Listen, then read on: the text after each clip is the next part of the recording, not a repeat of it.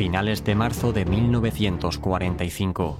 Tras meses atascados en las inmediaciones del Rin, los aliados han penetrado las defensas alemanas en la zona y los ejércitos del mariscal Walter Model se desintegran a toda velocidad.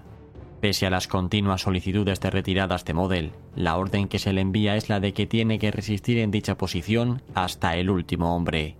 Sin apenas combustible y con tan solo 70 carros de combate, Model tenía que intentar frenar a los más de 3.300 blindados aliados que estaban a punto de dejarlo cercado.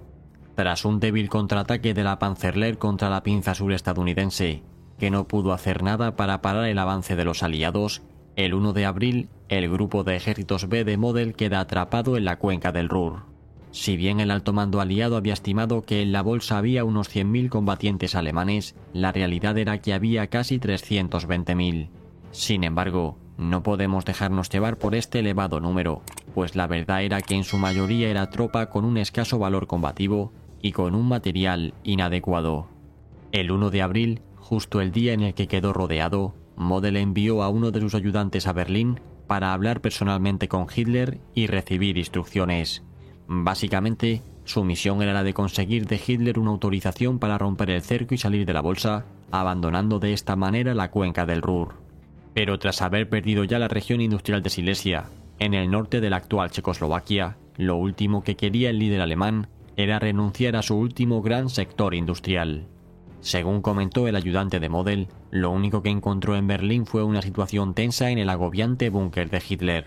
Durante el tiempo que estuvo allí, no escuchó más que malas noticias por parte de todos los asistentes y a un Hitler muy desgastado por la situación. Pese a la crítica situación que se estaba viviendo en el frente occidental, toda la atención estaba centrada en el frente oriental, en donde la situación también iba de mal en peor. A decir verdad, los rusos se encontraban a tan solo dos horas en coche de Berlín. Siendo este el ambiente, el ayudante de Walter Model llamado Winrich decidió finalmente no decir nada debido a que lo consideraba inútil. Cuando llegó finalmente el tema sobre la situación del grupo de ejércitos B en el Ruhr, Hitler dijo que había que resistir allí costase lo que costase y que el decimosegundo ejército llegaría pronto a rescatarlos. Tras unos días de resistencia generalizada en los que se vio claramente que los alemanes no podían hacer nada, para el 5 de abril, Walter Model comenzó a preparar las órdenes que enviaría a cada comandante de batallón en la que le daba permiso para disolver su unidad y rendirse. En esa fecha, miles de soldados alemanes se rendían diariamente y la propia población civil alemana hacía presión a esos soldados para que se rindiesen y cesase el horror de la guerra.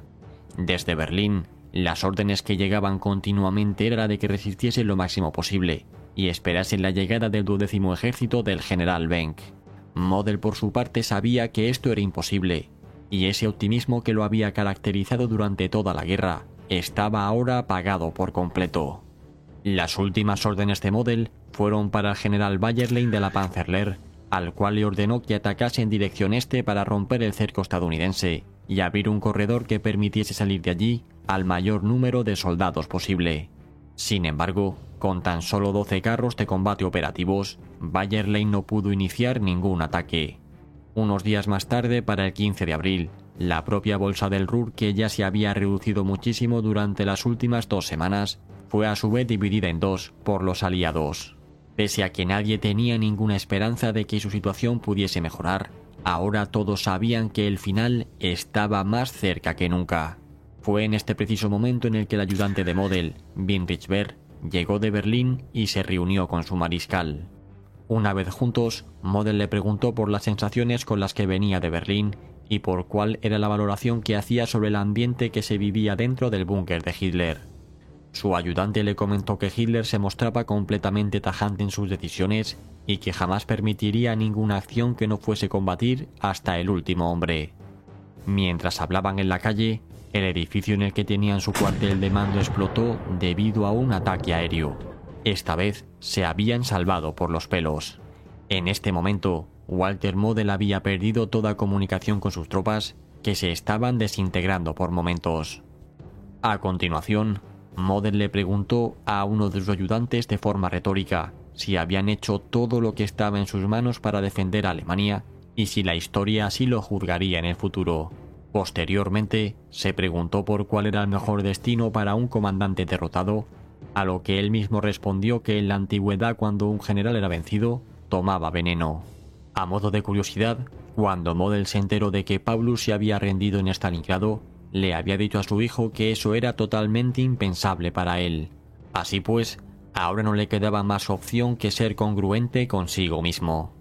El día siguiente, el 16 de abril, Walter Model comenzó a visitar todas las posiciones que pudo dentro de su pequeña bolsa, dando permiso a sus soldados para que abandonasen la lucha, y o bien se entregasen o bien volviesen a su casa. Además, en este día también se enteró de que los soviéticos se habían iniciado su gran ofensiva sobre Berlín, dando el golpe de gracia final a su amada Alemania. Este es el final.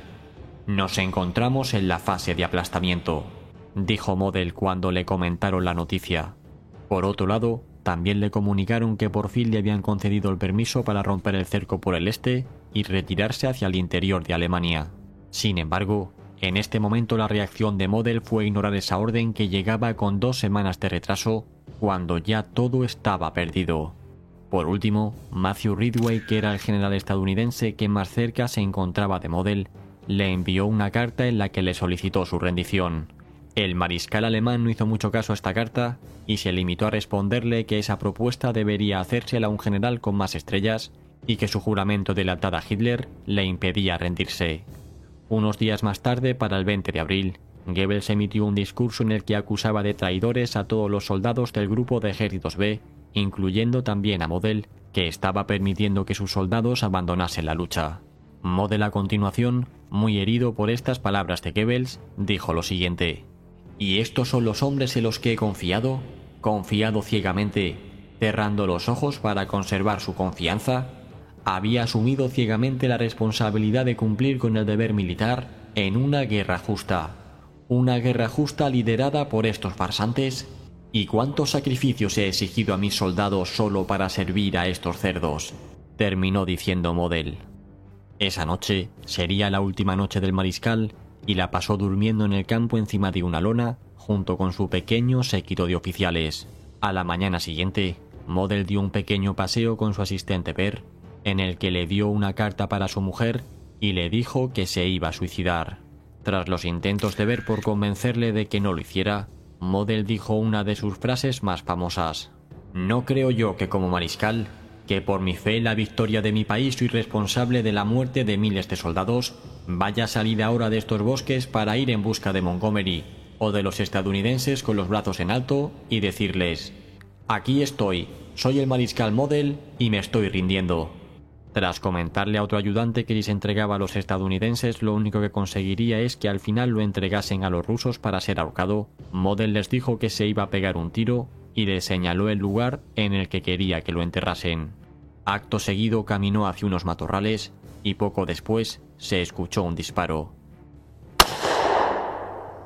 Sin duda alguna, un final duro para un hombre duro. Pero, ¿y vosotros qué opináis? ¿Cuál creéis que fue el motivo real por el que Walter Model tomó esta decisión?